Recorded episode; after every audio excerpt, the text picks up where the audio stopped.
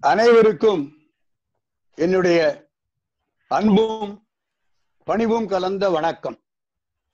வணக்கம் அனைவருக்கும்.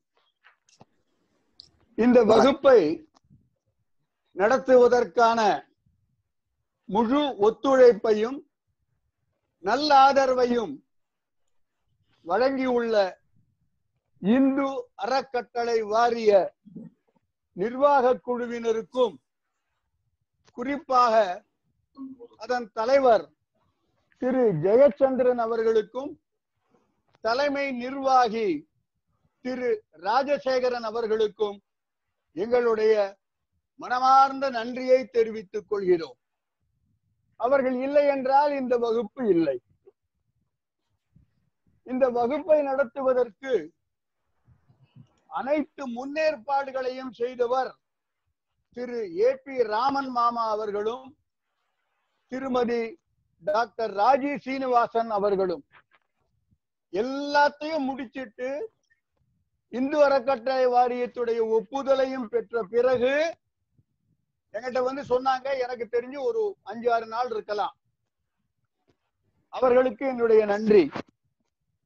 இந்த வகுப்பின் தொழில்நுட்பங்கள் அனைத்தையும் வெகு திறமையாக நிர்வகித்து கொண்டிருக்கும் திரு விஜய் சங்கர் ராமு அவர்களுக்கும் என்னுடைய நன்றி.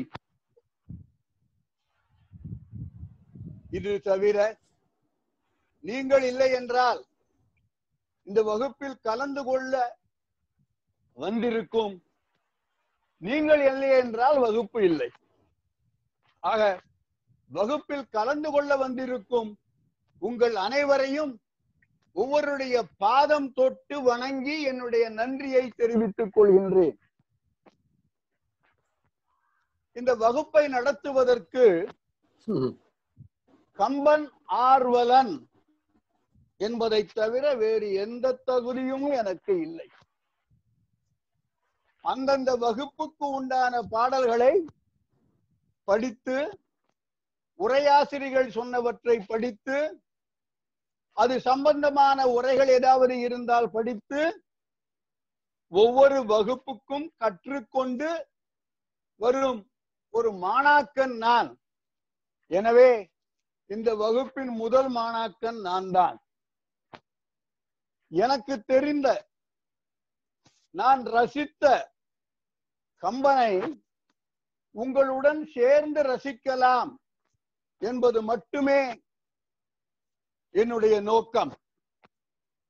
நான் இங்கே ஆசிரியன் அல்லன். நீங்கள் மாணாக்கரும் அல்லர். இது ஒரு கருத்து பரிமாற்ற மேடை என்று வைத்துக் கொள்ளலாம். இதை வகுப்பு என்று சொல்வது சற்றே பிழையானதோ என்று என்று கூட எனக்கு தோன்றுகிறது.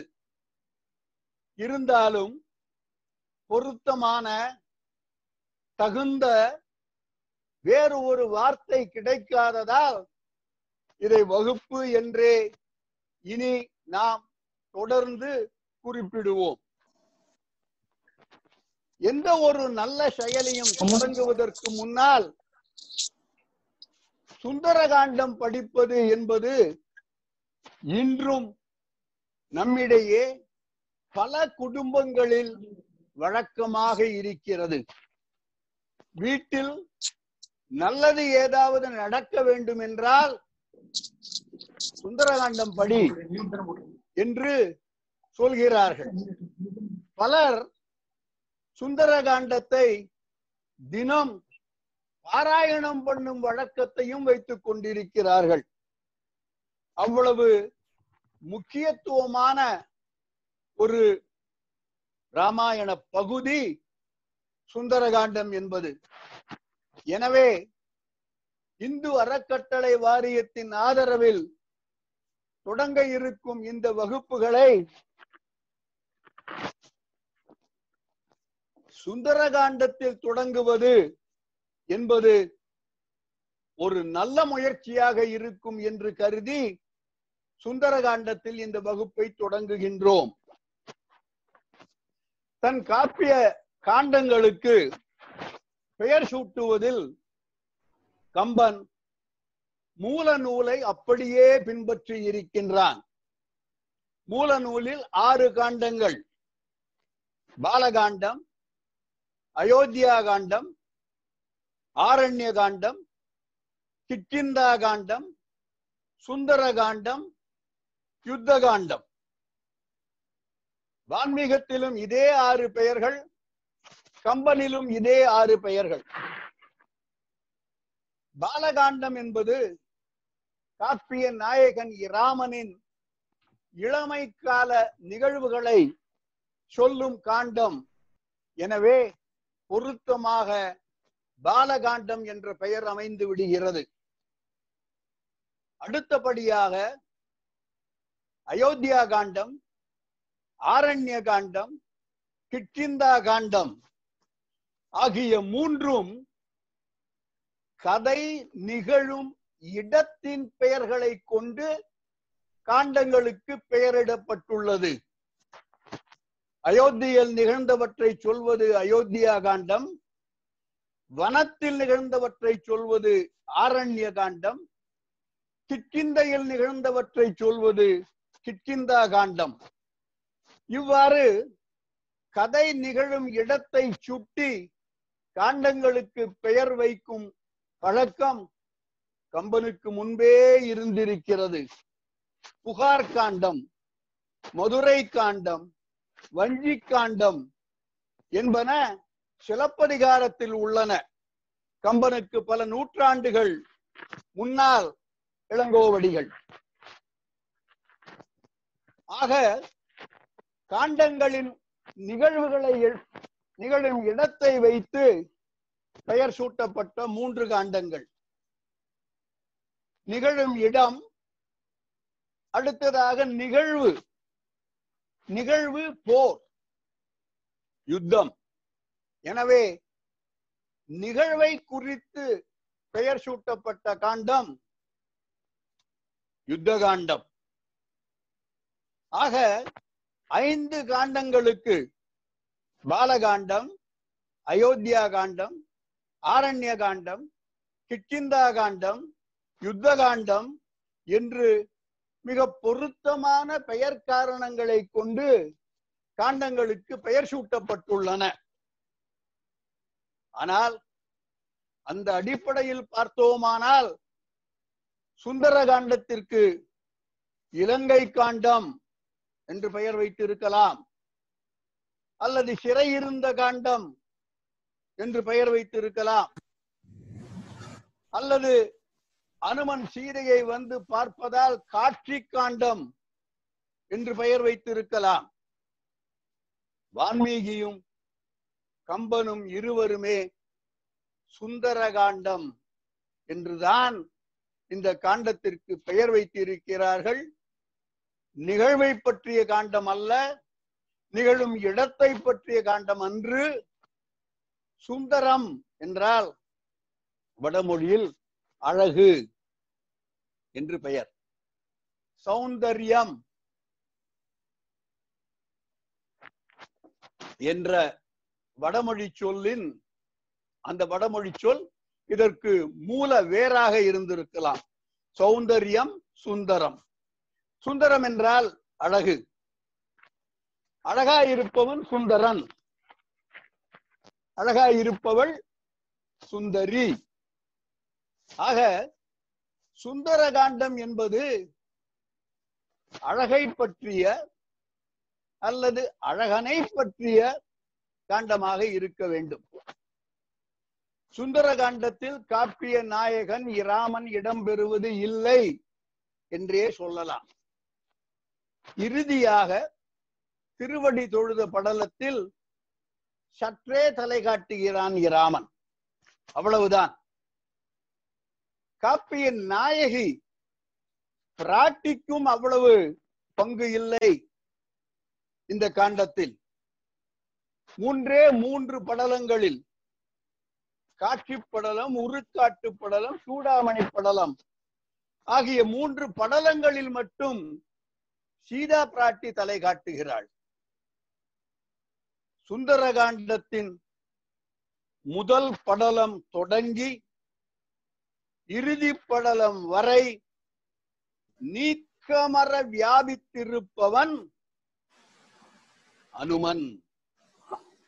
அந்த அனுமனின் அழகை அவனுடைய சொல்லழகு ஆற்றல் அழகு பணிவழகு என்று நாம் பலவற்றை சொல்லிக் கொண்டே போகலாம்.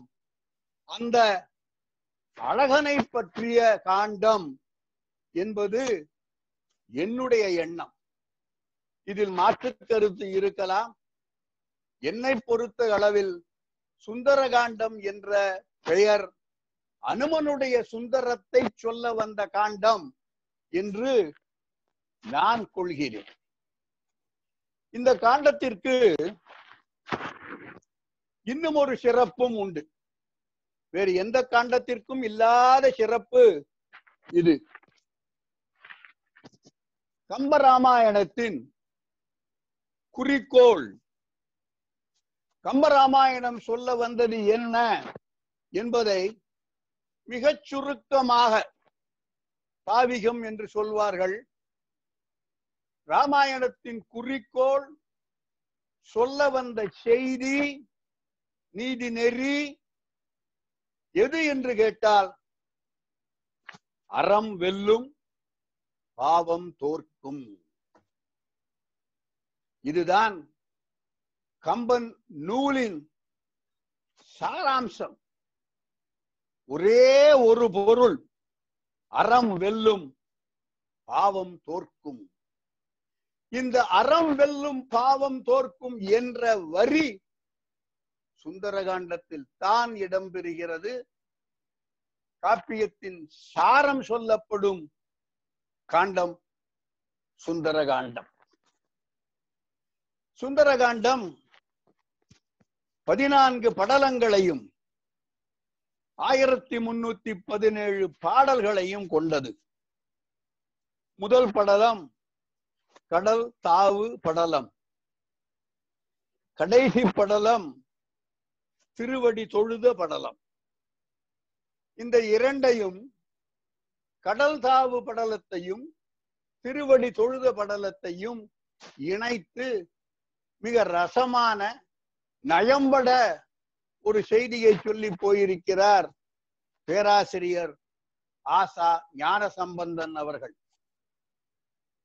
பிறவி என்னும் கடலை தாண்டினால் கடல் தாவினால் திருவடி தொழலாம் என்பது முதல் காண்ட முதல் படலத்தையும் இறுதி படலத்தையும் இணைத்து பேராசிரியர் ஆசாஞா சொன்ன ரசமான செய்தி. இது ஒரு சிறிய அறிமுகம். இன்று பலர் இந்த வகுப்பிற்கு வந்திருக்கிறீர்கள். என்னை அறிந்தவர்கள் இருக்கலாம் என்னை அறியாதவர்களும் இருக்கக்கூடும். ஒரு சிறு அறிமுகம் என்னை பற்றி. பெயர் அத்தாழநல்லூர் கிருஷ்ணன் வரதராஜன். ஆ கி வரதராஜன். இன்னும் சுருக்கமாக ஆ கி வா. திருநெல்வேலி மாவட்டத்தில் ஸ்ரீவைகுண்டத்தில் ஆயிரத்தி தொள்ளாயிரத்தி நாற்பத்தி ஆண்டாம் ஆறு பிறந்தேன். இப்போ வயசு எழுபத்தைந்து. எஸ்எஸ்எல்சி வரைக்கும் ஸ்ரீவைகுண்டத்துல படிப்பு. ஒரு வருஷம் புகுமுக வகுப்பு சென்ட் ஜோசப் காலேஜ் திருச்சி. ஐந்து ஆண்டுகள் காரைக்குடி அழகப்பா பொறியியல் கல்லூரியில் பொறியியல் பட்ட படிப்பு. பதினாறு ஆண்டுகள் இந்தியாவில் பிஹெச்இஎல் வேலை. திருச்சியில் இறுதி இரண்டு ஆண்டுகள் ராணிப்பேட்டையில் வேலை. எண்பத்தி ரெண்டாம் ஆண்டு சிங்கப்பூர் வந்து வேலை நிமித்தமாக வந்து கடந்த ஏறக்குறைய நாற்பது ஆண்டுகளாக சிங்கப்பூரில் வசிக்கின்றேன். முப்பது ஆண்டுகளாக சிங்கப்பூர் குடிமகன். கம்பராமாயணத்திற்குள் போவோம் இப்பொழுது. இதுவரை சொன்னது இன்று முதல் வகுப்பு தொடக்கம் என்பதால் ஒரு சிறு அறிமுகம். அடுத்த வகுப்பிலிருந்து நேரடியாக பாட்டிற்குள் போய்விடுவோம். கம்பனுடைய பாடல்களை பார்க்கும் முன்னால் கம்பனை பற்றிய ஒரு பாடலை சொல்வது ருசிகரமாக சுவையாக இருக்கும் என்று எண்ணுகின்றேன். சாதி மத விலங்கினம் வாழ் காட்டை மாற்றி சாதி மத விலங்கினம் வாழ் காட்டை மாற்றி சமனாக்கி சமரசமாம் தளத்தின் மேலே நீதி நெறி கருணை எனும் நிலைகள் நாட்டி நித்தியமாம் சத்தியத்தின் சிகரம் நீட்டி காதலறம் வீரமெனும் கொடியை தூக்கி கம்பன் என்பான் கட்டி வைத்த கனகமாடம் ஆதி முதல் பரம்பொருளின் சக்தியாகும். அன்னை எங்கள் தமிழ் தெய்வம் அமரும் கோவில். பாடல் நாமக்கல் ராமலிங்கம் பிள்ளை அவர்களுடையது. கம்பனுடைய நூல் கனகமாடம் என்கிறார் ராமலிங்கம் பிள்ளை. அவன் கட்டிய அந்த கனக மாடம் அன்னை எங்கள் தமிழ் தெய்வம் அமரும் கோவில் கம்பராமாயணம் என்பது தமிழன்னை குடியிருக்கும் கோவில் என்று நாமக்கல் ராமலிங்கம் பிள்ளை அவர்கள் சொல்லி போயிருக்கிறார்கள். இனி சுந்தரகாண்டத்திற்குள் நுழைகிறோம். கம்பன் ஒவ்வொரு காண்டத்திற்கும் கடவுள் வாழ்த்து பாடியிருக்கிறான். தன்னுடைய நூல் முழுவதற்குமாக அவன் பாடிய கடவுள் வாழ்த்து பாடல் நாம் அனைவரும் அறிவோம். உலகம் யாவையும் தாமுளவாக்கலும் நிலை பெருத்தலும் நீக்கலும் நீங்களா? அழகிலா விளையாட்டுடையார் அவர் தலைவர் அன்னவர்க்கே சரண் நாங்களே. என்பது கம்பராமாயணம் முழுமைக்குமாக கம்பன் பாடிய கடவுள் வாழ்த்து.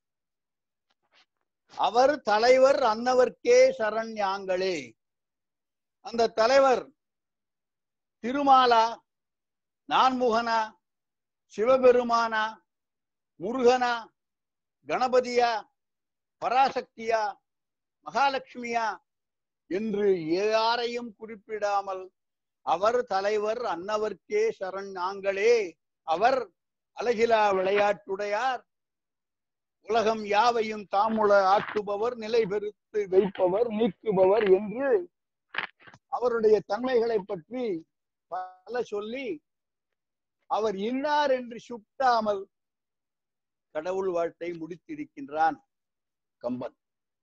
ஆனால் சுந்தரகாண்டத்தின் கடவுள் வாழ்த்தில் கடவுளாக வணங்கப் பெறுபவர் யார் என்பதை எந்த விதமான ஐயமும் இல்லாமல் மிக தெளிவாக சொல்லி போயிருக்கின்றான் கம்பன். பாடல் இதோ. அலங்களில் தோன்றும் பொய்மை அறவென பூதம் மைந்தும். அலங்களில் தோன்றும் பொய்மை அறவென பூதம் மைந்தும். விளங்கிய விகார பாட்டின் வேறுபாடுற்ற வீக்கம் கலங்குவது எவரை கண்டால்? அவர் என்பர் கைவில் ஏந்தி இலங்கையில் பொருதார் அன்றே. மறைகளுக்கு இறுதியானார். சுந்தரகாண்டத்து கடவுள் வாழ்த்தில் துதிக்கப்படுபவர் இலங்கையில் பொருதார் அன்றே என்று கம்பன் மிக தெளிவாக சொல்லி இருக்கிறார் பொருதுதல் என்றால் போரிடுதல் என்று பொருள். இலங்கையில் பொருதார் ராமன். அவன் பொருதுவதற்கு பயன்படுத்திய ஆயுதம் கைவில் ஏந்தி இலங்கையில் பொருதார்.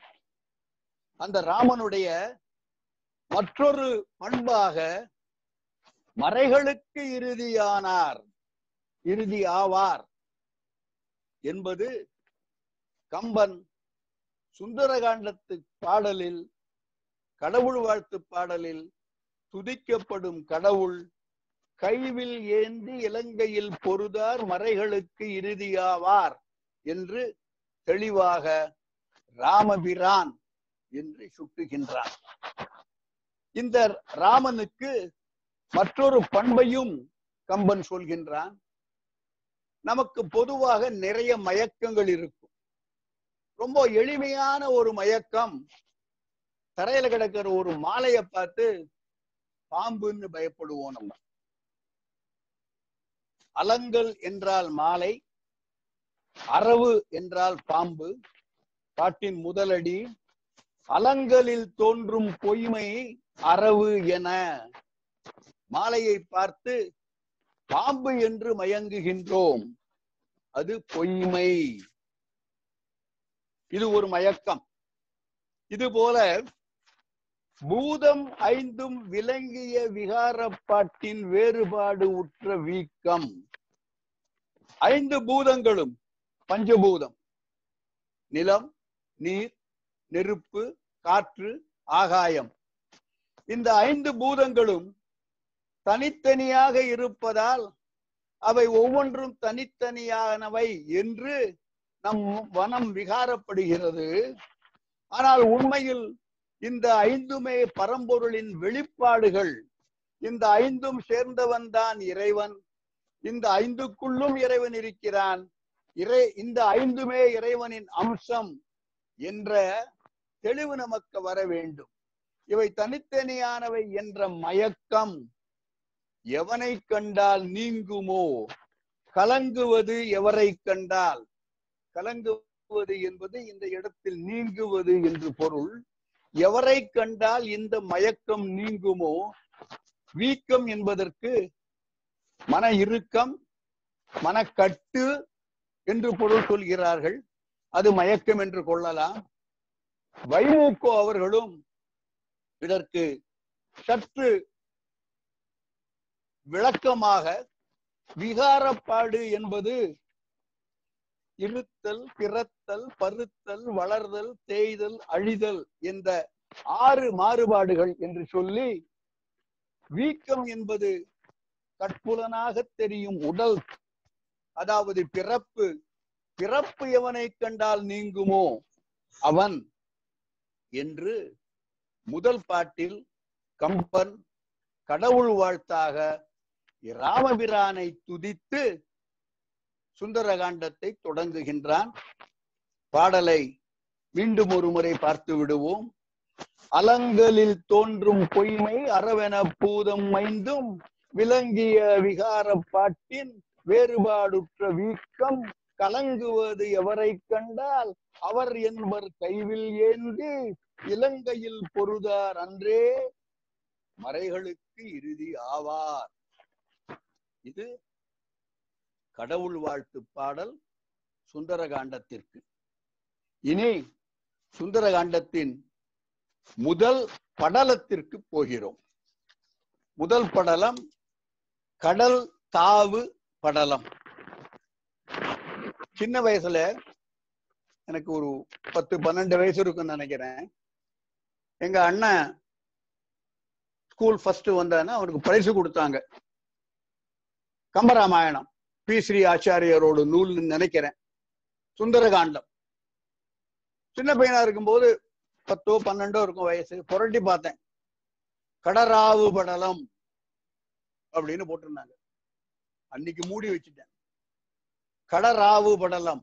பழைய பிரதிகளை போய் பார்த்தீங்கன்னா கடல் தாவு படலம் என்பதை கடராவு படலம் என்று அந்த சந்தத்துக்காகவோ சந்தி பிரியாமல் புணர்ச்சியை பிரித்து பொருள் புரியும்படி சொல்லாமல் அப்ப அந்த காலத்துல அப்படி எழுதியிருந்தாங்க.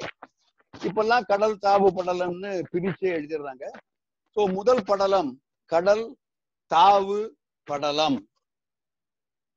இந்த படலத்தின் முதல் பாடலை பார்ப்பதற்கு முன்னால் ஒரு சில விஷயங்களை நாம் புரிந்து கொள்ள வேண்டும். இந்த கட்டம் வரை கதை எங்கே வந்திருக்கிறது என்னென்ன நிகழ்வுகள் என்பதை புரிந்து கொண்டால் முதல் பாடல் மிக எளிமையாக புரியும். ராமன் வனம் ஏகிவிட்டான் சீதை இலக்குவன் இருவருடனும். வனத்தில் இருக்கும் பொழுது ஒரு நாள் சூர்பனகை வர சூர்பனகை சீதையை தூக்கிச் செல்ல முயன்ற போது இலக்குவன் அவளை மானபங்க மூக்கை அறிந்து அனுப்பி விடுகின்றான். அவள் கரனை அனுப்புகிறாள் ராமனை தண்டிக்க. கரண் மடிந்து விடுகின்றான். அருந்த மூக்கோடு ராவணனிடம் போய் சொல்கின்றாள் சூர்பனகை. சீதையை பற்றி மிகவும் விவரமாக சொல்லி ராவணன் மனதில் சீதையை பற்றிய ஒரு ஆசையை கிளப்பி விடுகிறாள். எப்படியும் சீதையை கவர்ந்து விடுவது என்று சொல்லி மாரீசனை மாயமானாக அனுப்பி அவன் பின் ராமனை போக வைத்து மாரீசன் இறக்கும் பொழுது ராமன் குரலில் அலற அதை கேட்டு சீதை இலக்குவனை உடனே அண்ணன் இருக்கும் இடம் போ இல்லை என்றால் நான் தீ பாய்ந்து விடுவேன் என்று காட்டில் இருக்கும் தீயை நோக்கி ஓட இலக்குவன் நீங்குகிறான் சீதை தனியாக இருக்கிறாள். இராவணன் சீதையை வந்து கவர்ந்து நிலத்தோடு அகழ்ந்து குடிசையோடு எடுத்துக்கொண்டு போய் விடுகிறான். இலங்கையில் கொண்டு சிறை வைக்கிறான். இராவனும் இலக்கவனும் திரும்ப வந்து பார்க்கிறார்கள். பர்ணசாலை இல்லை பத்தினியும் இல்லை. ஜடாயுவின் மூலம் ராவணன் தூக்கி கொண்டு போனான் என்பது தெரிகிறது. சீதையை தொடர்ந்து தேடுகிறார்கள். கவந்தன் சவரி இருவருமே. நீ சுக்ரீவன் துணையை நாடு என்று சொல்ல சுக்ரீவன் இருக்கும் ருஷ்யமுக பர்வதத்திற்கு வந்து சுக்ரீவனின் துணையை பெற்றுக் கொள்கின்றான் அந்த துணையை பெற்றுக்கொள்ளும் அந்த அந்த ஒரு உடன்பாடு என்று வைத்துக் கொள்ளலாம். அதில் வாலியை கொள்கின்றான். சுக்ரீவனின் வாலியினுடைய சேனை முழுவதும் சுக்ரீவனுக்கு கிடைக்க குரங்கு படைகள் எல்லா திசைகளிலும் அனுப்பப்படுகின்றன. தென் திசை நோக்கி ஒரு குழு அனுப்பப்படுகிறது. அதற்கு தலைமை அங்கதன் அதில் உறுப்பினர்களாக இருப்பவர்கள் அனுமன் ஜாம்பவான் நீலன் போன்ற இன்னும் சில வானர வீரர்கள். சோ இவர்கள் எல்லோரும் தென் திசை வந்து மயேந்திர மலை என்ற மலையை வந்து அடைகிறார்கள். அங்கே சம்பாதி இலங்கையில் சீதை இருக்கிறாள் என்ற செய்தியை உறுதிப்படுத்துகின்றான். அங்கு இருந்த வானர வீரர்கள் தங்களால் கடலை கடக்க முடியாது என்று சொல்ல சாம்பன் அனுமனுடைய ஆற்றலை அனுமனுக்கு உணர்த்தி அனுமனை உடன்பட வைக்கிறான் கடலை தாவுவதற்கு. இதுதான் கடல் தாவு படலம். இதற்கு முந்தைய காண்டம் கிட்கிந்தா காண்டம். கிட்கிந்தா காண்டத்தின் இறுதி படலம் மகேந்திர படலம்.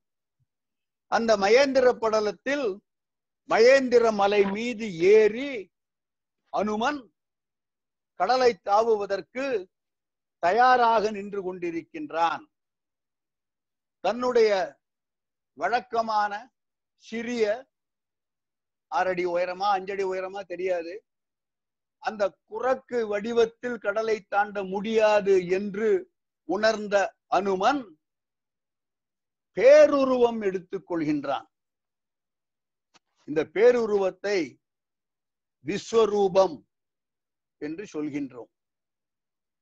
ஆக இந்த குறிப்பிட்ட தருணத்தில் அனுமன் மகேந்திர மலை மீது பேருருவம் கொண்டு நிற்கின்றான்.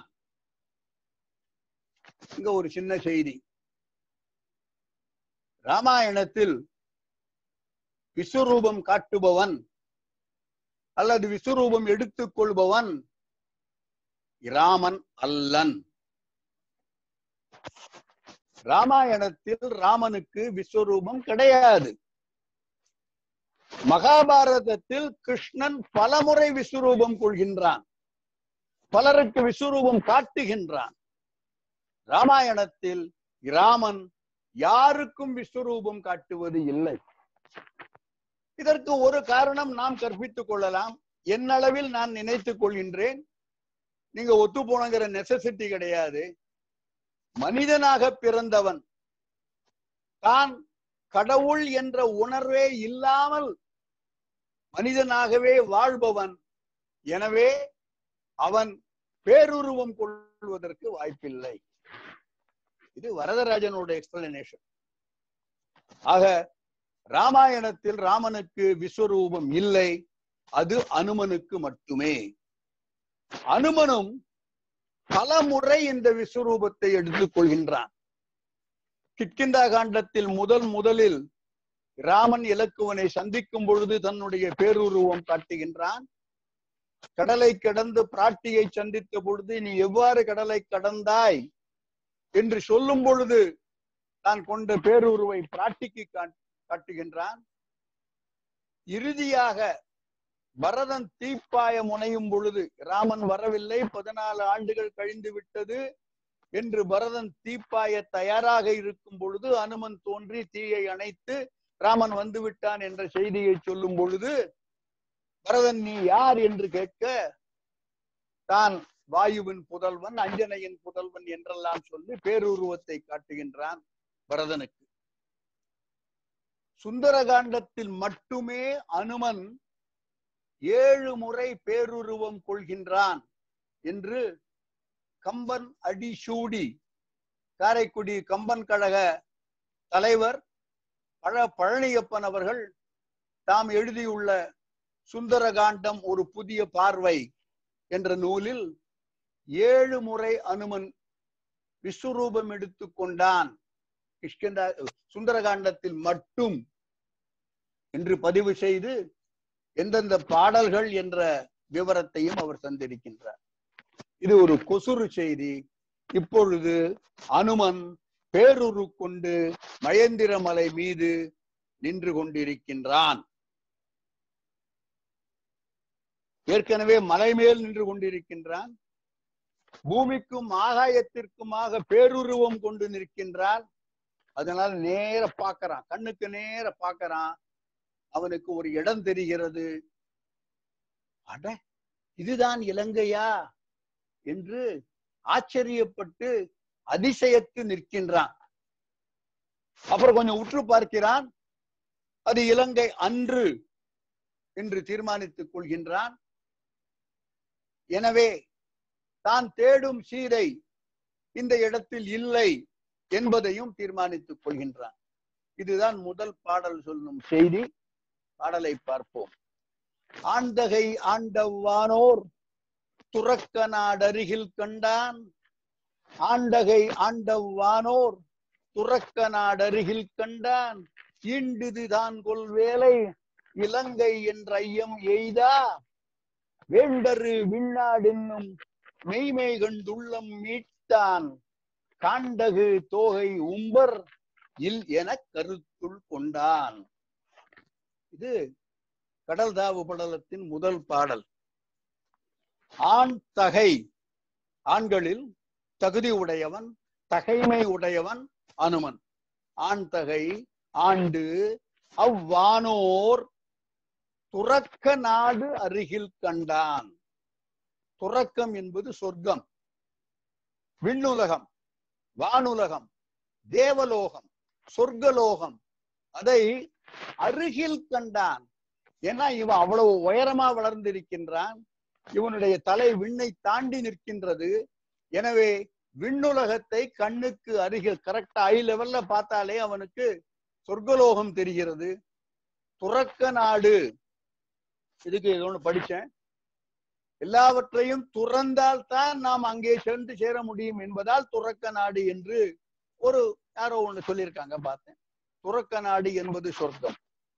ஆண்டகை ஆண்டவானோர் துறக்க நாடு அருகில் கண்டான். ஈண்டிதிதான் கொல் வேலை இலங்கை என்று ஐயம் எய்தா? ஈண்டு இதுதான் கொல் இதுதான் கொல் என்பது ஐயம் ஐயத்தை சுட்டும் சொல் இதுதான் கொல். வேலை இலங்கை. வேலை என்றால் கடல். நாம் இந்த வகுப்பில் கடல் என்ற வார்த்தையை சந்திப்பதை விட வேலை என்ற சொல்லைத்தான் அதிகமாக பார்க்க போகிறோம். கம்பராமாயணத்தில் கடல் என்பது வேலை என்றுதான் பெரும்பாலும் சுட்டப்படுகிறது. வேலை இலங்கை எனவே கடல் சூழ்ந்த இலங்கை எனவே அது ஒரு தீவு. இதுதான் இலங்கை என்று ஐயம் எய்தா. எய்தா என்றால் எய்தி. நேற்றுக்கு தான் சின்னப்பனையாட்ட கேட்டு ஐயா இது எப்படி? அப்படின்னு கேட்டேன். உடன்பாட்டு வினையச்சம்.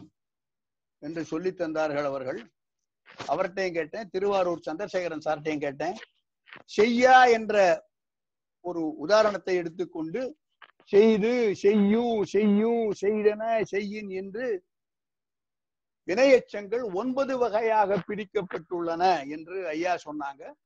நன்னூல் சூத்திரம் முன்னூத்தி நாற்பத்தி மூணு முன்னூத்தி நாற்பத்தி நாலு அதுவும் ஐயா தான் சொன்னாங்க. எனக்கு ஒன்னும் தெரியாது அவங்கள்ட்ட கேட்டு வந்ததை அவர் சார்பாக உங்களுக்கு நான் பரிமாறிக் கொள்கிறேன். எய்யா எய்தி கூறா கூறி செய்யா செய்து நின்றா நின்று என்று உடன்பாட்டு வினையெச்சம் என்று இலக்கண குறிப்பு இதை சுட்டுகிறது. ஈண்டிதுதான் கொல் வேலை இலங்கை என்று ஐயம் எய்தி. அப்புறம் அதை இல்லைன்னு ஆயிடுறது வேண்டரு விண்ணாடு என்னும் மெய்மை கண்டு உள்ளம் மீட்டான். விண்ணாடு விண்ணவருடைய நாடு விண்ணுலகம் தேவலோகம். வேண்ட அரு விண்ணாடு விரும்புவதற்கு அரியதாகிய அருமையான நாடு.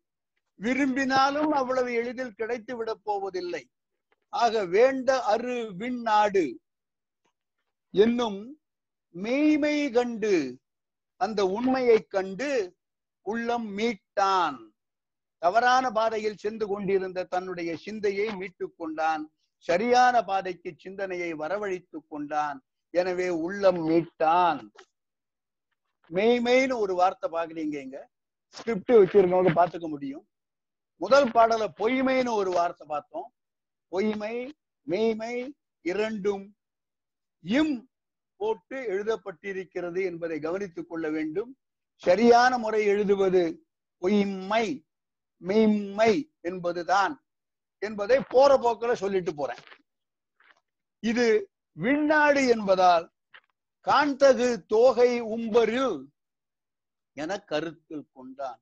காண்டகு தோகை உம்பர் இல்லென கருத்துள் கொண்டான்.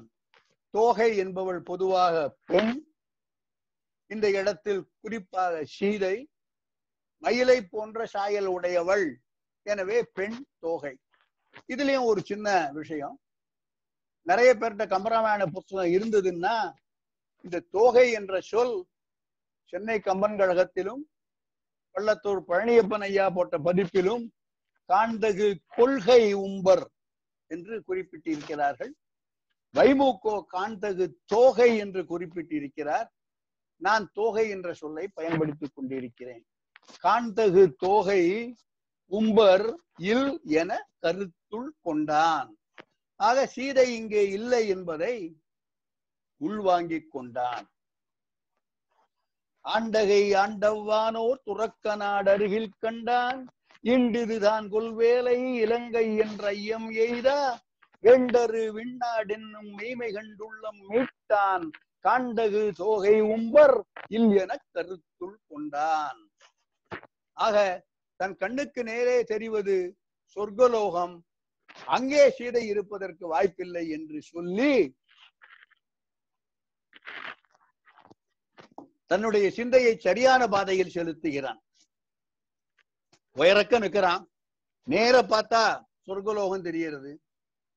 சரி இது இல்லைன்னு எடுத்து என்ன பண்ணலாம்? கொஞ்சம் கீழே குனிஞ்சு பார்க்கலாம் தன்னுடைய பார்வையை சற்றே நிலத்தை நோக்கி அனுமன் திருப்ப என்ன நடந்தது?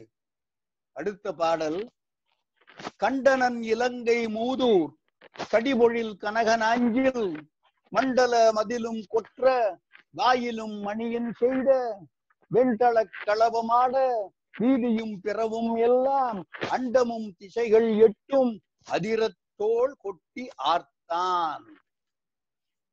தன்னுடைய பார்வையை சற்றே கீழே அனுமன் பார்க்க திருப்ப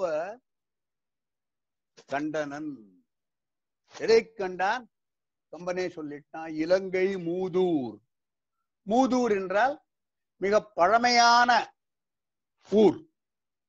யுகாந்திர காலமாக ஒவ்வொரு யுகத்திலையும் இருக்கக்கூடிய ஒரு ஊர் பழைய ஊர். எனவே மூதூர். கண்டனன் இலங்கை மூதூர். அது மட்டுமா பார்க்கிறான்? ஏராளமான விஷயங்களை பார்க்கிறான். இந்த கண்டனன் என்ற வார்த்தையை நாம் அவன் காண்கின்ற ஒவ்வொரு பொருளோடும் பொருத்தி பார்த்தால் பாடல் இவ்வாறு அமையலாம். கண்டனன் இலங்கை மூது கண்டனன் கடிபொழில் கண்டனன் கனகனாஞ்சில் கண்டனன் மண்டல மதில்கள் கண்டனன் கொற்றவாயில் கண்டனன் மணியின் செய்த வெண்தள களப மாட வீதி. இதான் பட்டியல். இதோட நிக்கல.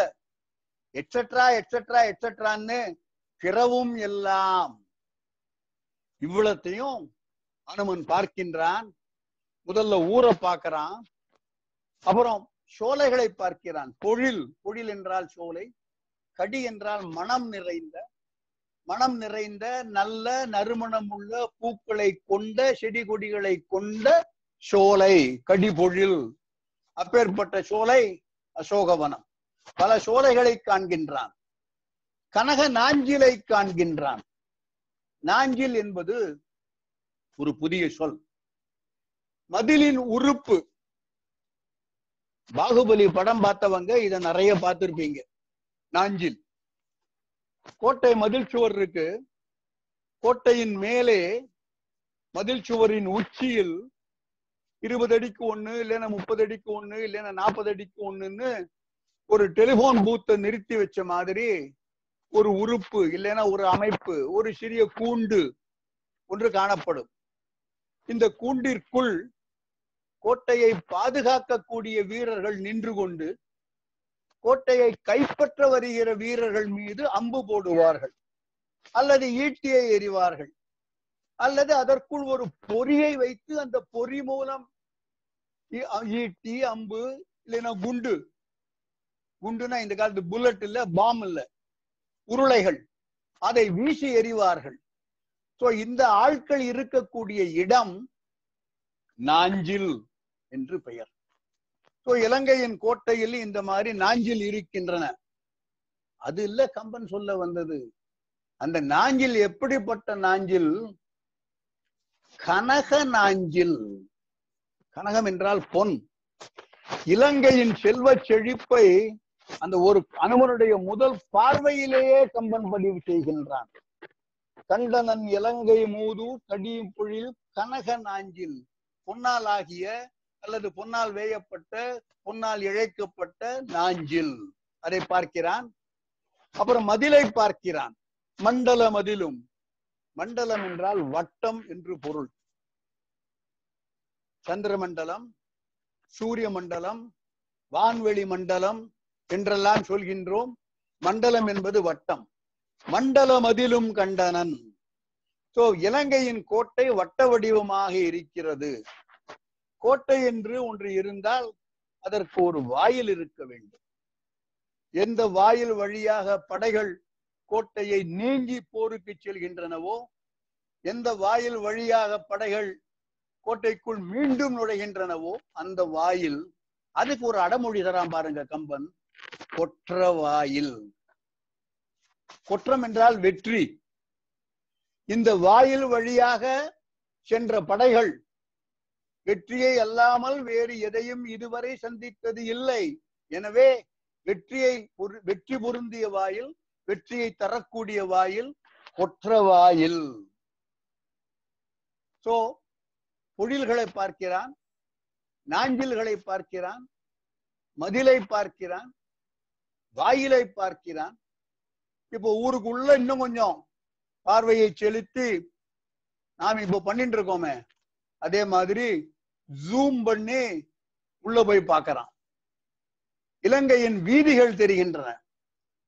சாலைகள் தெரிகின்றன. தேரோடும் வீதிகள் பெரிய பெரிய சாலைகள். அந்த சாலைகளின் இரு மருங்கிலும் மாடங்கள். மாட வீதி கம்பனின் வார்த்தை. மாடங்கள் நிறைந்த வீதி. அந்த மாடங்கள் எப்படிப்பட்ட மாடங்கள்? நாஞ்சிலுக்கே கனக நாஞ்சில் என்று சொன்ன கம்பன் இந்த மாடங்கள் மணியின் செய்த மாடம். மணி என்றால் ரத்தினம் மாணிக்கம் விலை மதிப்பில்லாத கற்கள். அவற்றால் செய்யப்பட்ட மணியின் செய்த மாட வீதி. வீதி என்பது மணியால் செய்யப்பட்ட வீதிகள் உடைய மாடங்களை உடைய வீதி. மணியால் செய்யப்பட்ட மாடங்கள். மணி செய்த மாடம் அவை உண்டான வீதி. அந்த வீதி எப்படி இருக்கு?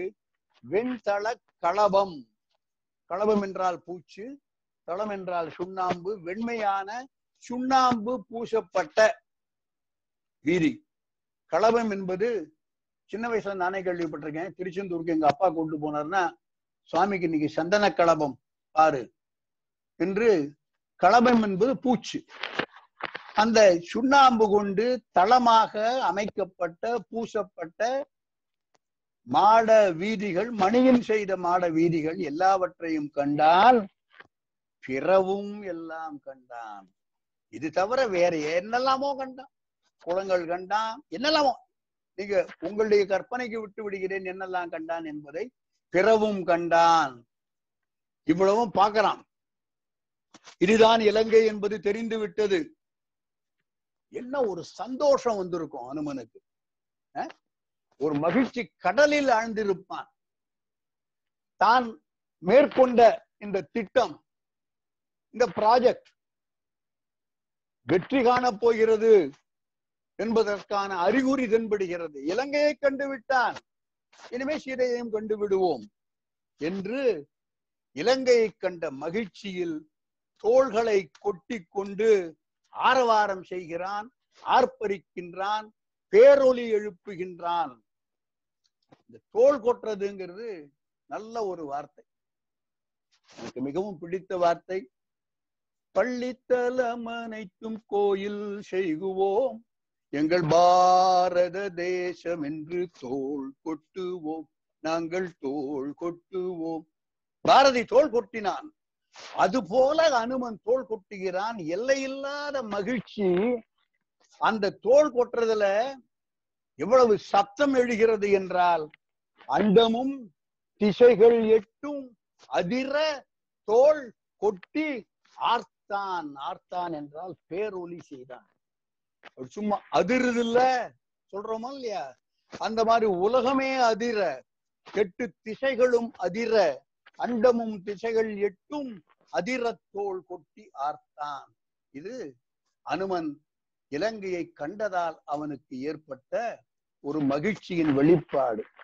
கண்டனன் இலங்கை மூதூர் கடிநகர் க- கண்டனன் இலங்கை மூதூர் கடி பொழில் கனகனாஞ்சில் மண்டல மதிலும் கொற்ற வாயிலும் மணியின் செய்த வெண்தள களபமாட வீதியும் பிறவும் எல்லாம் அண்டமும் திசைகள் எட்டும் அதிரத்தோல் கொட்டி ஆர்த்தான். இவ்வளவு சந்தோஷம். இலங்கையை பார்த்தாச்சு. அடுத்தாப்புல என்ன பண்ண போறான்? தாவ வேண்டிதான் கடலை நோக்கி. ஆக மகேந்திர மலையின் மீது நின்று கொண்டிருக்கின்றான். இலங்கையை பார்த்தாய் விட்டது. அடுத்த காரியம் அடுத்த செயல் தாண்ட போறான். தாவ போறான் கடலை தாவ போறான். என்ன பண்றான்? தன்னுடைய இரு கால்களையும் அந்த மகேந்திர மலையின் நிலத்தின் மீது அழுத்தமாக ஊன்றுகின்றான். நல்லா பாத்துக்கணும் நீங்க. இவன் இருக்கிறது ஆகாயத்திற்கும் பூமிக்குமாக நிற்கக்கூடிய ஒரு பேருருவம். அப்பேற்பட்ட ஒரு உருவம் தன்னுடைய இரண்டு கால்களையும் அந்த மலையின் மீது அழுத்தமாக அழுத்தினால் என்ன நடக்கும்? அத அடுத்த பத்து பாட்டுல கம்பன் சொல்றான். இந்த மலைக்கு ஏற்பட்ட நிகழ்வுகள் கடல் தாண்டதெல்லாம் அப்புறம். இதுதான் கம்பனுடைய கற்பனை கம்பனுடைய கவிதை நயம். இப்படித்தான் வரும். அனுமன் கடலை தாண்டினாங்கிறது மொத்தம் தொண்ணூத்தி நாலு பாட்டு. கடல் தாவு படலம் மட்டும் தொண்ணூத்தி நாலு பாட்டு. மகேந்திர மலையிலிருந்து இலங்கையில் போய் குதித்தான். இதுதான் நிகழ்வுது. இதற்கு தொண்ணூத்தி நாலு பாட்டு. அதுல பத்து பாட்டு அனுமன் காலை ஊன்றியதால் மகேந்திர மலையில் என்னென்ன நிகழ்வுகள்? என்பது அது ஒரு பத்து பாட்டு. அதுல முதல் பாட்டு வந்தந்த வரிகுள் நாகம் வயங்கடல் உமிழும் வாய பொந்தந்த முளைகள் தோறும் புறத்துறாய் புரண்டு போய் நின்றந்தம் இல்லான் ஊன்ற நெறிந்து கீழ் அழுந்தும் நீல குன்றம் தன் வயிறு கீறி பிதிஞ்சின குடர்கள் மான. என்ன நிகழ்கிறது என்றால் முதல்ல அதை சொல்லிட்டு பாடல சொல்லியிருக்கலாம் அவன் கால் ரெண்டையும் ஊன்றான். அந்த மலை நொறுங்கி போகிறது. அந்த மலையில ஏகப்பட்ட குகைகள் இருக்கின்றன. அந்த குகைகளில் பாம்புகள் இருக்கின்றன. இந்த பாம்பு குகை நொறுங்கி போறதுனால இந்த பாம்புகள் எல்லாம் குகையை விட்டு வெளியே வந்து விட்டன. மகேந்திர மலையில் உள்ள குகையில் உள்ள பாம்புகள் தத்தம் குகைகளை விட்டு வெளியே வந்த நிகழ்வு கம்பனுக்கு இந்த மலை என்பது ஒரு மனித உடம்பாக இருந்திருந்தால் என்ன நிகழ்ந்திருக்கும் என்று கற்பனை பண்ணி பார்க்கிறான். வயிறு கிழிஞ்சு குடல் எல்லாம் பிதுங்கி வெளியில வருமே அந்த மாதிரி பாம்புகள் வெளிவந்தன என்று கம்பன் தன்னுடைய கற்பனை குதிரையை தட்டி விடுகிறான். கடைசி லைன் பாருங்க. குன்றம் தன் வயிறு கீறி பிதுங்கின குடர்கள். மான என்றால் போல என்ற அர்த்தம். சோ இந்த ஒரு மனித உடலாக மலையை கற்பனை பண்ணி கொண்டீர்கள் என்றால் அந்த மனித உடலின் வயிறு கிழிந்து வயிறு கீறி பிதுங்கின குடர்கள் மான அது போல இந்த மலை என்னும் இந்த மலையை ஒரு மனிதனாக கற்பனை கொண்டு கற்பனை பண்ணி பார்த்தீர்களானால் அந்த அழுத்தத்தால் அந்த உடம்பும் நொறுங்கி போகிறது வயிறு கிழிகிறது குடல்கள் வெளிப்படுகின்றன பிதுங்கி வெளிப்படுகின்றன. அது போல குகைகளில் இருந்த பாம்புகள் வெளிவந்தன என்பது கம்பனின் கற்பனை. வன் தந்த வரிகொள் நாகம். நாகம் என்றால் பாம்பு. வரி என்றால் கோடு. இந்த பாம்போடு மேல கோடுகள் போட்டப்பட்டிருக்கின்றன. வன் என்றால் வலிமை தந்தம் என்றால் பற்கள். வலிமையான பற்களை கொண்ட முதுகிலே கோடுகள் கொண்ட நாகம். வன் தந்த வரிகொள் நாகம். அது என்ன பண்றதா? வாயிலிருந்து தீ வரதான் வயங்கு அழல் உமிழும் வாய. அழல் உமிழும் வாய. வயங்கு என்றால் ஒளி பொருந்திய விளங்குகின்ற. வாயிலே தீயை கக்கி கொண்ட முதுகிலே கோடுடைய வலிமையான பற்களை உடைய பாம்புகள் குகையிலிருந்து வெளியே வருது. குகை என்பது முளைகள் என்று இங்கே சொல்லப்பட்டிருக்கின்றன. முளைகள் என்றால் தமிழில் குகை. நமக்கு நிறைய பேருக்கு தெரிஞ்சிருக்கும்.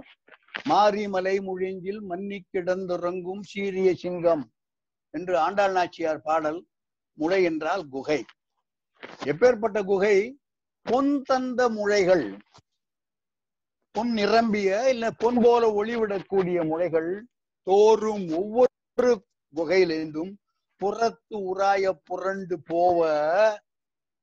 அந்த பாம்புகள் இப்ப அது வெளியில வர்றது குடல் பிதுங்கி வர்றது போல இந்த ரெண்டுக்கு என்ன கனெக்ஷன் என்றால் நின்று அந்தம் இல்லான் ஊன்ற நெறிந்து கீழ் அழுந்தும் நீல குன்றம் தன் வயிறு. நின்று அனுமன் அந்த மலையின் மீது நின்று அனுமனுக்கு கம்பன் தரும் அடைமொழி அந்தம் இல்லான். முடிவில்லாதவன் முடிவிலி இறப்பிலி சிரஞ்சீவி. அந்தம் இல்லான்.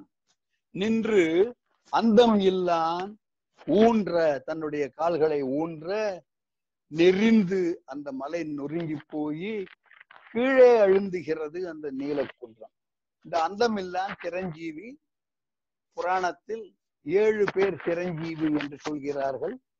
அஸ்வத்தாமன் பரசுராமன் மார்க்கண்டேயன் அனுமன் வீடணன் மகாபலி வியாசர்.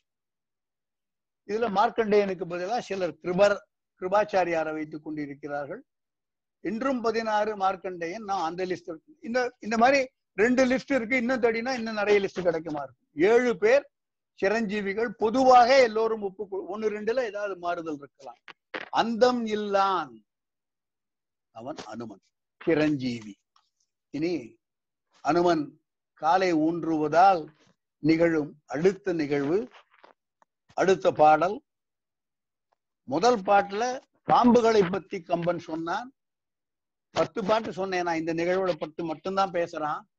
அடுத்தது அந்த மலையில் இருந்த சிங்கங்களுக்கும் அந்த மலையில் இருந்த பறவைகளுக்கும் என்ன நிகழ்ந்தன? அனுமன் தன்னுடைய காலை ஊன்றுவதால் என்பதை கம்பனுடைய கற்பனை எப்படி போகிறது என்பதை பார்க்கலாம். புகழரும் முளையில் துஞ்சும் பொங்குளை சீயம் பொங்கி புகழரும் குருதி கக்கி உள்ளுற நெறிந்த ஊழின் அகலிரும் பறவை நாண அறற்றுரு குரல ஆகி பகல் ஒளி கரப்ப வானை மறைத்தன பறவை எல்லாம். ரெண்டு நிகழ்வுகள் சொல்கின்றான். ஒன்று சிங்கம். முதல் வரியில சீயம் கம்பராமாயணத்துல அடிக்கடி பார்க்கக்கூடிய ஒரு வார்த்தை சீயம் சீயம் என்றால் சிங்கம். சிரித்தது செங்கட்சியம் என்று நரசிம்மன் வெளிப்பட்ட போது கம்பனுடைய வார்த்தை அது. சிரித்தது செங்கட்சியம் சீயம் என்றால் சிங்கம். புகழ் அரும் முளை முளை என்றால் மீண்டும் குகை புகழ்வதற்கு அரியதான. உள்ள நுழைய முடியாது. ஏன்னா உள்ள சிங்கம் இருக்கு. அதனால நுழைய முடியாது. அல்லது அவ்வளவு சிறிய வாயிலை கொண்ட புகழ் அரும் முளையுள் துஞ்சும் தூங்கிக் கொண்டிருக்கின்ற உலை என்றால் பிடரிமயிர். பொங்கு உலை சீயம் பொங்கி மலையான நொறுங்கிறது. அந்த குகைக்குள்ள இருக்கிற சீயம் சினந்து எழுகிறது. பொங்கி உகல் அந்த அந்த குகை நொறுங்கி சிங்கத்தை கொன்று விடுகிறது. சிங்கம் பல மிருகங்களை அடித்து கொன்று சிங்கத்தால் அவை ரத்தம் சிந்தும். இப்பொழுது இங்கே சிங்கமே ரத்தம் சிங்குகிறது.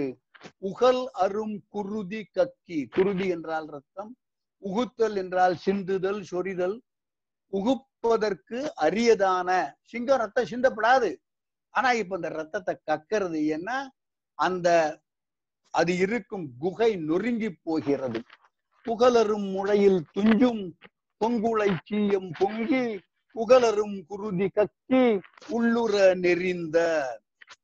இது சிங்கத்துக்கு நிகழ்ந்த நிகழ்வு.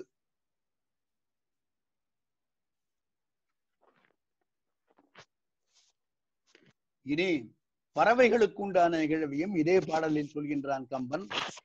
ஊழின் ஊழ் என்றால் பிரளயம் இறுதி காலம். பிரளயம் ஏற்படும் பொழுது கடல் அலைகள் எல்லாம் பொங்கும் கடல் பொங்கும். பேரார் பேரலைகள் வரும். ஆழி சுனாமி என்று சொல்கிறோமே அது போல. அப்பொழுது அந்த கடல் அலைகள் எழுப்பும் அந்த சத்தத்தை விட மலையில் வாழும் பறவைகள் எழுப்பும் சத்தம் அதிகமாக இருந்ததால் ஊழிக்காலத்தில் கடல்கள் பேரலை எழுப்பினாலும் பெரும் சத்தம் எழுப்பினாலும் அந்த சத்தம் இந்த பறவையின் சத்தத்திற்கு முன்னால் ஒன்றுமே இல்லை என்பதால் அந்த கடல் அலைகள் நாணும்படியாக. முன் மூன்றாவது வரியில அகல் இரும் பறவை நாண பறவை சின்னரா போட்டா கடல் பெரியரா போட்டா பறவை பேர்டு அகல் இரும் பறவை நாண ஊழின் அகல் இரும் பறவை நாண. ஊழிக்காலத்து கடல் கூட வெட்கப்படக்கூடிய அளவுக்கு அறற்றுரு குரல ஆகி அரற்றுகின்ற பயத்தால் மலை நொறுங்கி போகிறது.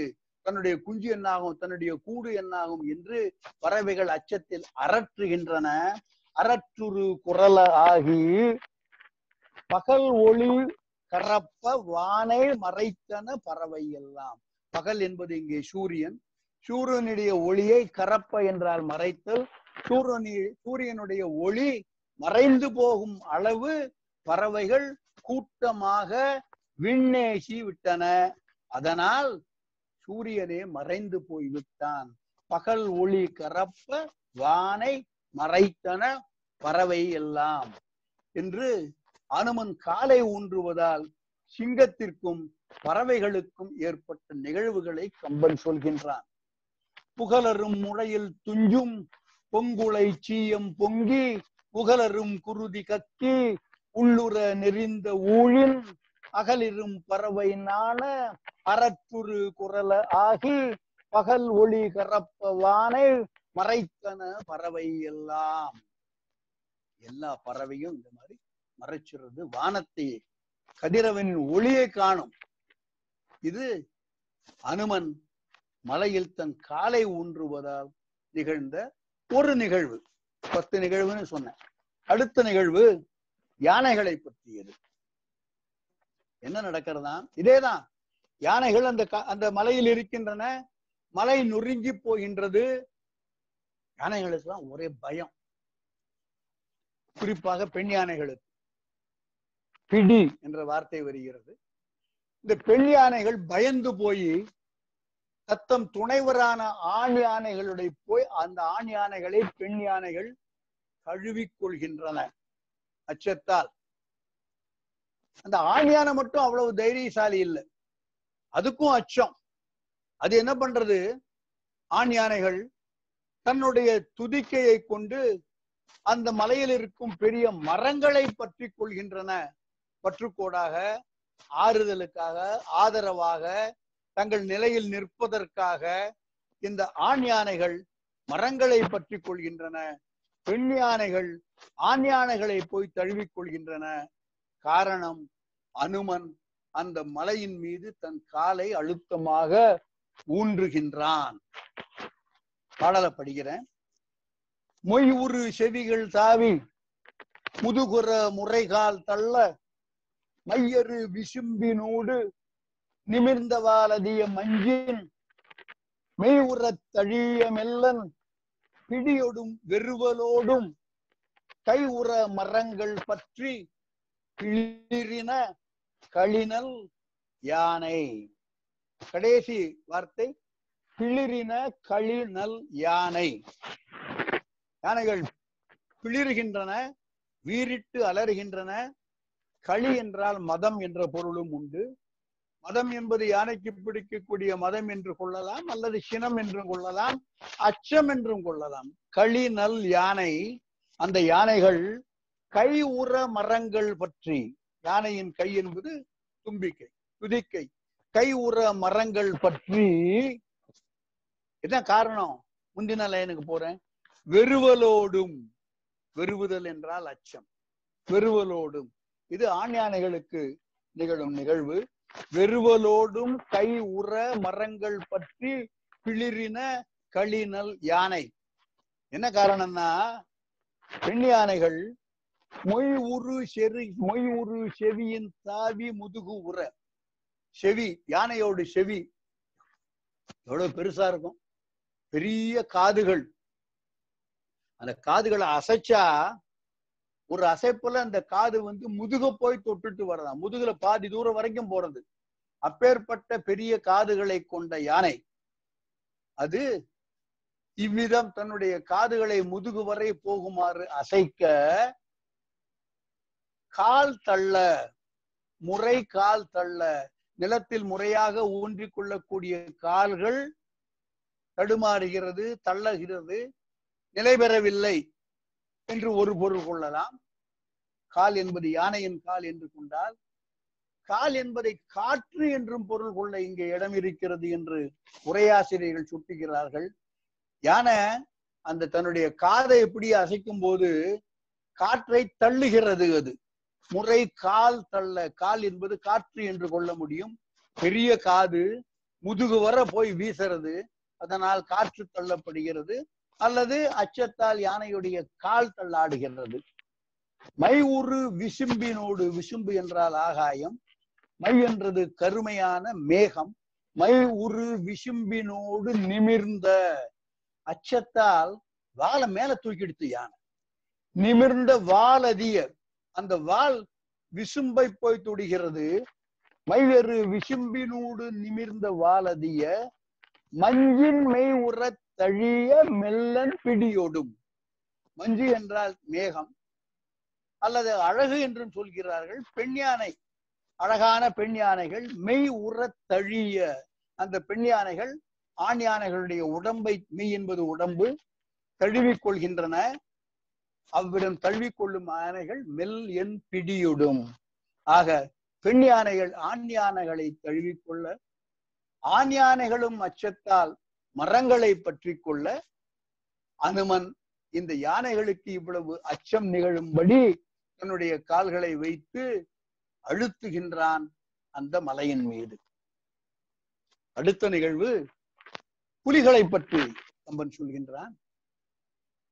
அனுமன் காலை வைத்து மலையில் அழுத்த மலையில் இருக்கும் புலிகள் எல்லாம் அரண்டு போய் பயந்து போய் அங்கேயும் இங்கேயும் எங்கன்னு சொல்ல முடியாம ஓடி திரிகின்றன.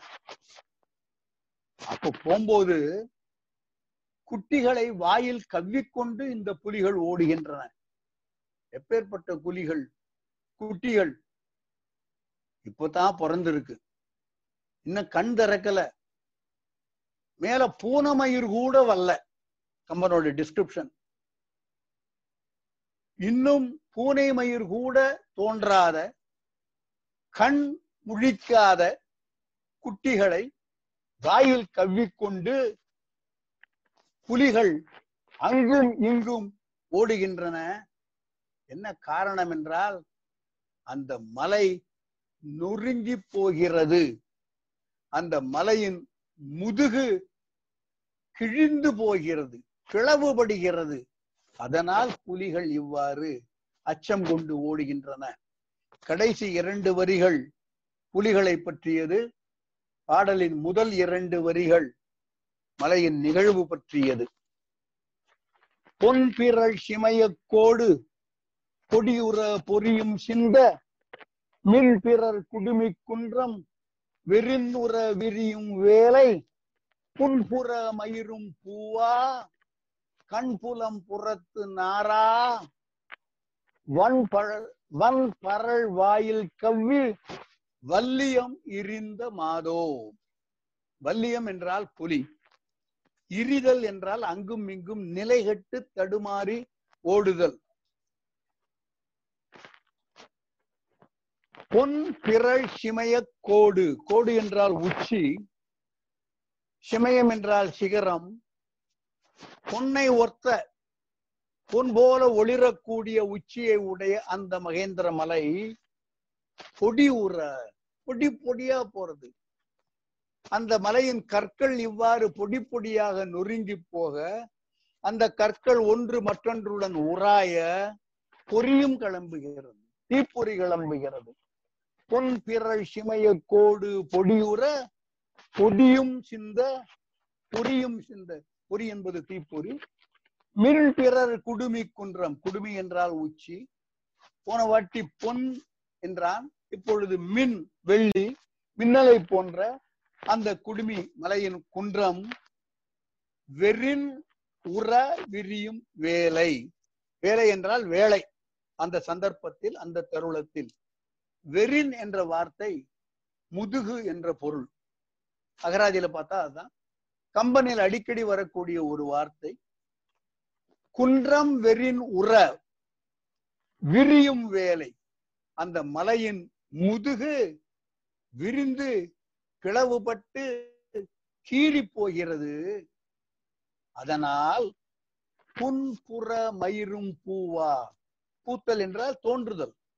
புன்புற மயிரும் தூவா புறத்தில் புண்மையான மெல்லிய பூனை மயிர்னு சொல்றோமே அந்த மயிர் கூட தோன்றாத கண்புலம் புறத்து நாரா. நாரா என்றால் தோன்றாத. நாறுதல் என்றால் தோன்றுதல். கண் புலம் புறத்து நாரா. இன்னும் கண் கூட திறக்கல. புறத்து நாரா. வெளி உலகை காண்பதற்கு வெளியே கண் இன்னும் தெரியவில்லை. கண் புலம் புறத்து நாரா. வன் பரள் வாயில். பரல் என்றால் சிங்கம் நாய் புலி பன்றி இவற்றின் இளைய குட்டிகள். பரல் என்பது பொதுவான ஒரு வார்த்தை. வல் பரல் வாயில் கவ்வி வல்லியம் இரிந்த மாதோ. இவ்வாறு புலிகள் அங்குமிங்கும் ஓடுகின்றன. ஒரு சிறிய செய்தி இங்கே சொல்லலாம் என்று நினைக்கின்றேன். விருத்தத்தில் கம்பனை அடிச்சுக்கிற ஆள் கிடையாது.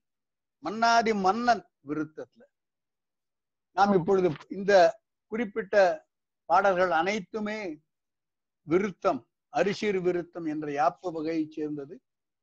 கம்பனின் பல புகழ்பெற்ற பாடல்கள் இதே சந்தக அமைப்பில்.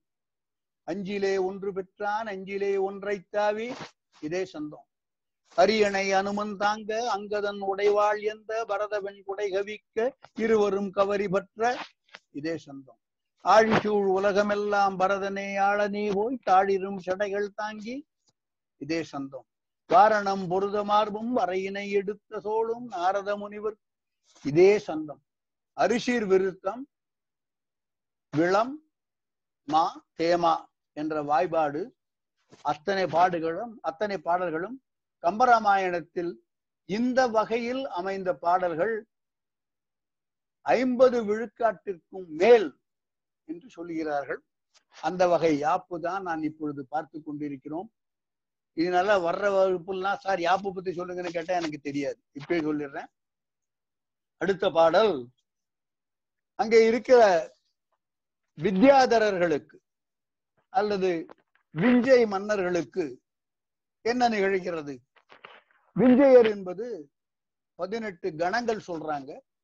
இந்த கணங்களுக்கெல்லாம் அதிபதி கணபதி. அதான் பிள்ளையார். சப்த ரிஷிகள் தேவர்கள் அரம்பையர் அசுரர் சாணவர் கிண்ணரர் கருடர் கிம்புருடர் யக்ஷர் வித்யாதரர்.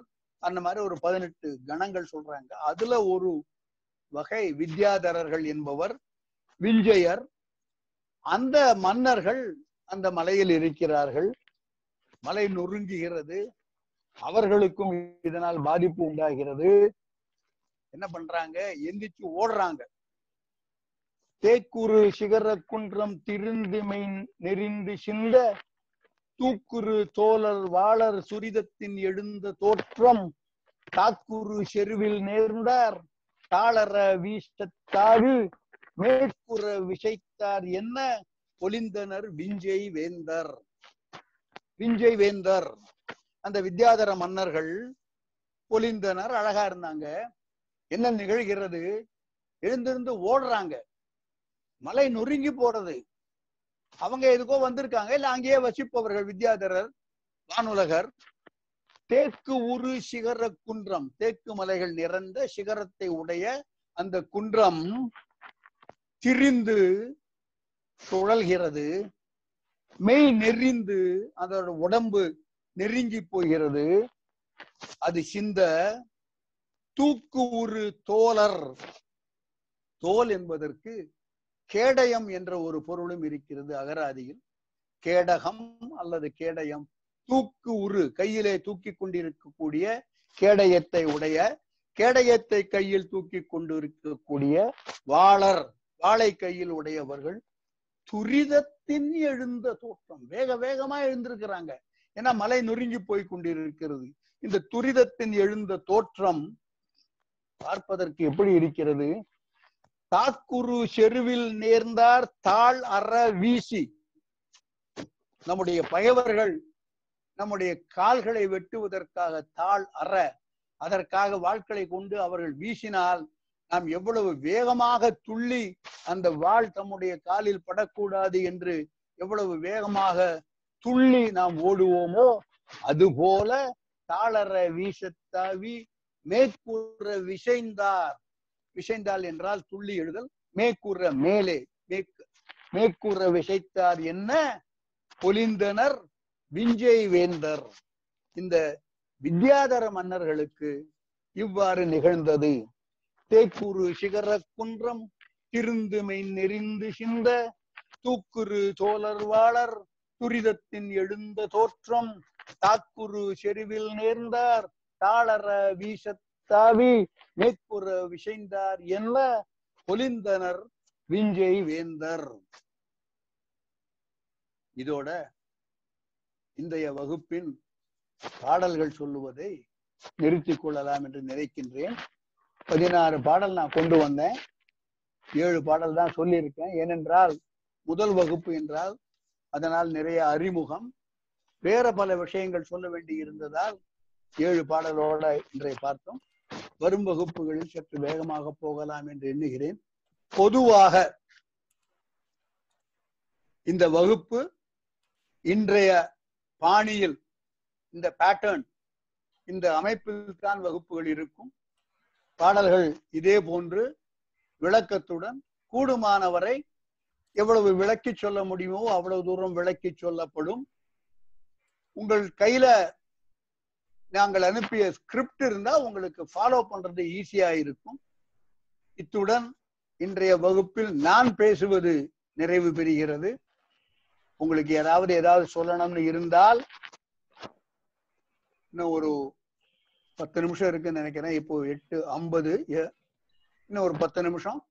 ஏதாவது தயவு செய்து வகுப்பு ரொம்ப நல்லா இருந்தது சார். நல்லா இதெல்லாம் விட்டுருங்க நீங்க. தயவு செய்து அந்த மாதிரி சொல்லாதீங்க. ஜெனுவீனா உங்களுக்கு ஏதாவது ஐயம் இருந்தால் அதை அதை மானிட்டர் பண்றதை நான் ராஜிட்ட விடுறேன். நான் பண்ண போறது இல்லை ஷி வில் டூ தட் இப்பொழுது ராஜியின் கையில் ஒப்படைக்கிறேன். அனைவருக்கும் வணக்கம். ஏகேவேயா ரொம்ப பெருந்தன்மையோட அப்படி சொல்லியிருக்கார். ஆக்சுவலா வந்து முன்னாடி என்ன சொன்னோம்னா சாட்ல வந்து நீங்க உங்களுடைய வினாக்கள் எது இருந்தாலும் அதாவது இந்த செய்யுள் சம்பந்தமாக இந்த கற்றல் சம்பந்தமாக உங்களுடைய வினாக்கள் எது இருந்தாலும் நீங்க சாட்ல வந்து கொஞ்சம் முன்னாடியே வந்து தொகுத்து அனுப்பிட்டீங்கன்னு சொன்னாக்க அத முடிந்ததை இன்று பதில் சொல்லுவார். அதுல வந்து ஸ்காலர்லி கொஷின்ஸ் இருந்தாக்க அதை வந்து அதற்கு பின்னாடி வந்து அவரு போய் பார்த்து ஒரு மாதத்துல வந்து ஒரு தடவையில மொத்தமா அதெல்லாம் வந்து விடை கொடுப்பதற்கு ஏற்பாடு செய்திருக்கிறோம். ஏனென்றால் ஒவ்வொரு வகுப்பிலும் வந்து எல்லாவற்றுக்கும் விடை கொடுக்கும் அளவுக்கு அவர் தயாரா இருக்காரு. ஆனா நேரம் இல்லாத காரணத்தினால உங்களை தாழ்மையோடு கேட்டுக்கொள்கிறேன். உங்களுடைய கேள்விகளை வந்து அந்த சாட்ல வந்து அனுப்பிட்டீங்கன்னு சொன்னாக்க எது முடியுமோ அதை உடனடியாக அவர் வந்து சொல்லிடுவாரு. பாக்கி எல்லாம் வந்து தொகுத்து நம்ம வந்து அவர்கிட்ட அனுப்பி அதனுடைய விடையை வாங்கி முடிந்தால் இந்த ஜூம்லயே முடியலன்னு சொன்னாக்கா உங்களுக்கு அது இமெயில் மூலமாக அனுப்பி வைத்து விடுகிறோம். நன்றி. முதலாவதாக கிருஷ்ணமூர்த்தி ராம்குமார் பேசுறேன் இருக்காரு ஒரு நிமிஷம். கே ஆர் குமார்னு சொல்லுங்க நிறைய பேருக்கு தெரியும். ஓகே. கே ஆர் குமார் நீங்க பேசலாம். உங்களுடைய மைக் வந்து அன்மியூட் பண்ணியிருக்கோம் நீங்க பாத்துங்க மறுபடியும்.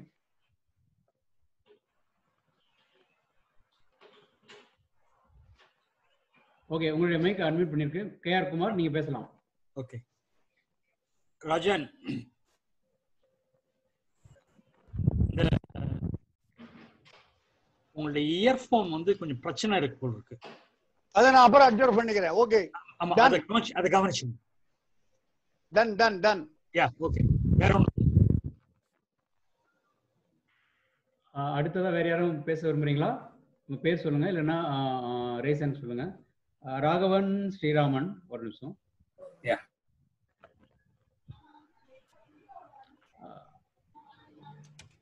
மண்டலம் அப்படின்னா வட்டம் அப்படின்னு சொன்னீங்க. இந்த ஒரு மண்டலம் அப்படின்னு நாற்பத்தெட்டு நாட்களையும் குறிக்கிறதா அது? அது வந்து ஒன்னா அது புரியல அதுக்காக. இல்ல இந்த ரெண்டும் வெவ்வேறு. ஏன்னா இது வந்து ஆஹ், இது வந்து ஒரு என்ன சொல்றது ஒரு டிராயிங் மாதிரி பிசிக்கலா இருக்கக்கூடிய ஒரு சூழல். அதனாலதான் மண்டலம் என்பது வட்டம். அதுவும் நாற்பது வந்து முதல் நாள்ல இருந்து ஆரம்பிச்சு நாற்பது நாள் வரைக்கும் வந்து அந்த மாதிரி இருக்கலாம். பட் அது காலத்தை குறிப்பது இது ஒரு என்ன சொல்றது டைமென்ஷனை குறிப்பது இது. அதனால இந்த ரெண்டும் டிஃபரெண்ட் நன்றி நன்றி. அடுத்ததாக போன போனா ஸ்ரீ கணேஷ் ஒரு கேள்வி கேட்டிருக்காங்க. Who are the seven chiranjeevis as mentioned நான் சொன்னேனே. அஸ்வத்தாமன் வியாசர் அனுமன்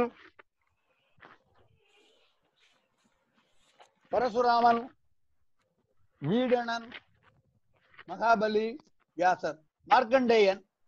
சில பேர் இந்த ஏழுல மார்க்கண்டேயனை நீக்கிட்டு கிருபா கிருபாச்சாரியார் அவரை வச்சுக்கிறாங்க. நான் திரும்ப சொல்றேன். அஸ்வத்தாமன் பரந்தாமன் பர அஸ்வத்தாமன் பரசுராமன் மார்க்கண்டேயன் அனுமன் வீடனன் மகாபலி வியாசர். இதுலயே நான் சொன்ன மாதிரி ரெண்டு செட் இருக்கு. வியாசர் மா- மார்க்கண்டேயனை எடுத்துட்டு கிருபாச்சாரியார உள்ள கொண்டவங்க இருக்காங்க.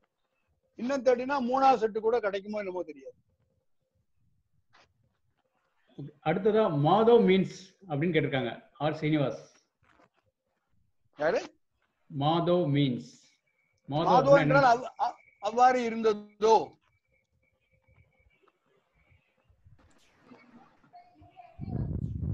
வேற ஏதாவது கேள்விகள்? Hello hello can I speak நான் எல்லாரையும் பார்க்க முடியாது. நீங்க வந்து சாட்ல பேர் சொன்னீங்கன்னா கரெக்டா இருக்கும். ஓகே நீங்க Ganeshan. Ganeshan Apau. கணேஷன் அப்போ ஒரே ஒரு நிமிஷம்.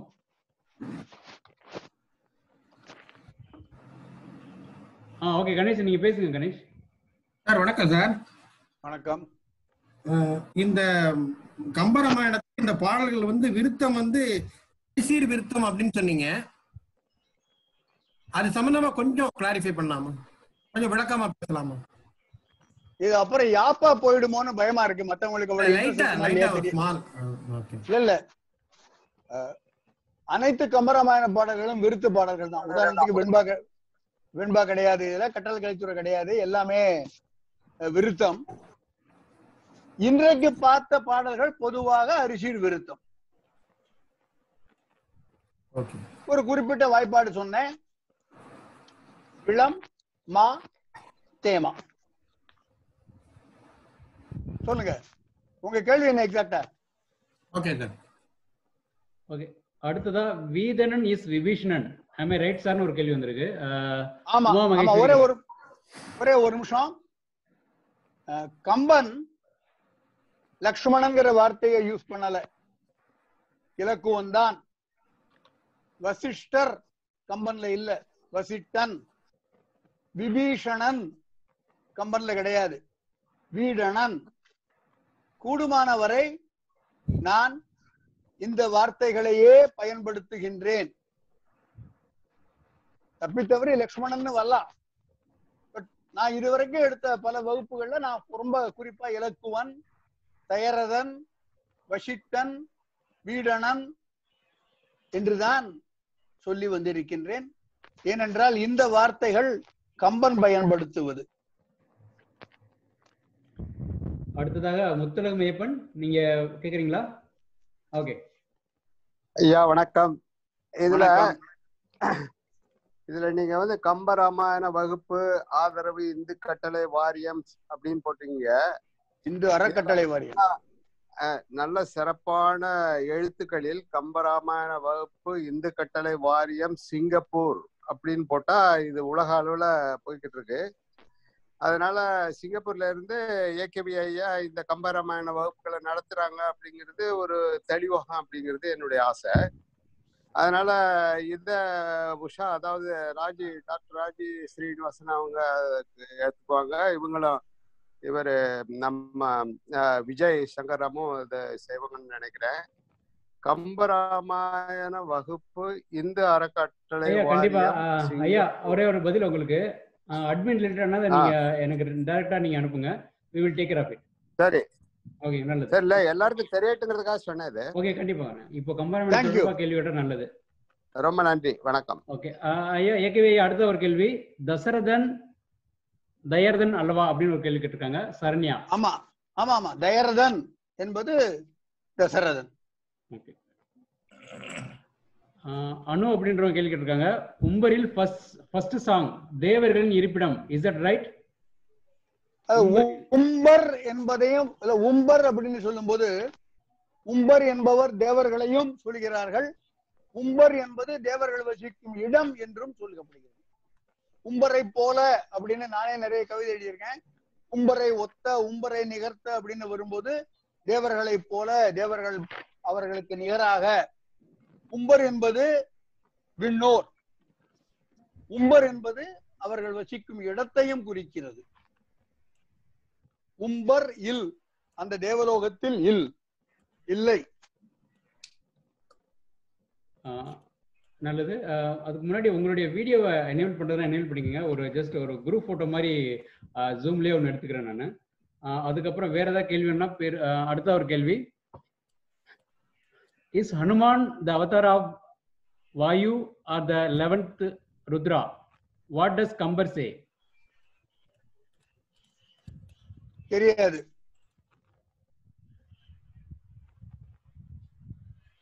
ஓகே சார் இந்த ஆம், யார் கேள்வினா ஜனர் உங்களோட கேள்வியை குறிச்சுக்கிறோம். ஆம், மேல் அதிக தகவல் இருந்தா உங்களுக்கு நான் இதுக்கு இது தொடர்பாக என்ன போயிடுச்சு? என்ன சார் இருக்கீங்களா? இல்ல என்னுடைய படம் இல்ல இப்ப எல்லாருமே. காட்டுறோம். நீங்க ஜஸ்ட் நீங்க நேரா பார்த்து பேசுங்க. ஸ்கிரீன் பார்த்து பேசுங்க. ஓகே. இல்ல என்ன எனக்கு கேள்வி கேட்க அந்த கேள்வி புரியல. கேள்வி is Hanuman the avatara of Vayu or the eleventh Rudra Hanuman வந்து வாயுவுடைய பிள்ளை. வாயுவின் அம்சம். வாயுவுக்கும் அஞ்சனா தேவிக்கும் பிறந்த குழந்தை அனுமன் சிவபெருமானின் அம்சம் என்றும் சொல்கிறார்கள். மன்னிக்கணும். நீங்க நீங்க பேசலன்னா நீங்க மியூட் பண்ணிருங்க யார் அது? மியூட் ஓகே ஆ சொல்லுங்க சார் சொல்லிட்டேன். ஓகே நல்லது. ஓகே இப்போ குரூப் ஃபோட்டோக்கு போகலாம்னு நினைக்கிறேன். ஏதாவது கேள்வின்னா அடுத்தது இது குரூப் ஃபோட்டோ முடிஞ்சதுக்கு அப்புறம் எடுக்கலாம். தயவுசெய்து விருப்பம் உடையவர்கள் உங்களுடைய வீடியோவை ஸ்டார்ட் வீடியோ போட்டு ஆன் பண்ணிக்கோங்க. உங்க கரெக்டா டைம் ஒன்பது ஆயிடுச்சு. அவ்வளவுதான் சார் இன்னொரு. போட்டோ முடிஞ்சோடனே அவ்வளவுதான். போட்டோ முடிஞ்சா வகுப்பு முடிஞ்சது. ஓகே ஒன் டூ த்ரீ ஒரே ஒரு போட்டோ எடுத்திருக்கேன். நீ அடுத்த ஸ்கிரீன் போனோம் ஒரே ஒரு நிமிஷம்.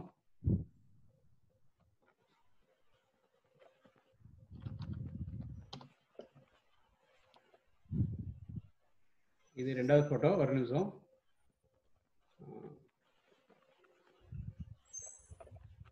மணிக்கணும் கொஞ்சம் பொறுத்துங்க ஸ்க்ரீன் அஞ்சு மூணு நாலு ஸ்க்ரீன் இருக்குன்னு நினைக்கிறேன்.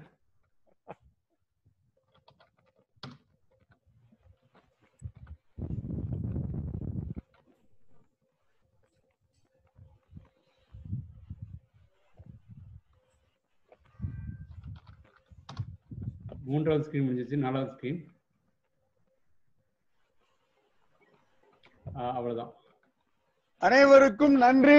Thank you very much thank you very much AKV sir thank you thank you நன்றி உங்க எல்லாம் உங்க எல்லாரும் எல்லாரையும் அடுத்த உங்க எல்லாரையும் அடுத்த வாரம் பார்ப்போம்னு நினைக்கிறேன். கூடவே. வருவாங்க. ரொம்ப நன்றி. ரெக்கார்டர் விஷயம் அனுப்பி வச்சா ரொம்ப நல்லதுன்னு நினைக்கிறேன். சார் எல்லாமே எல்லாருக்கும் அனுப்பி வைக்கலாம்னு நினைக்கிறேன்.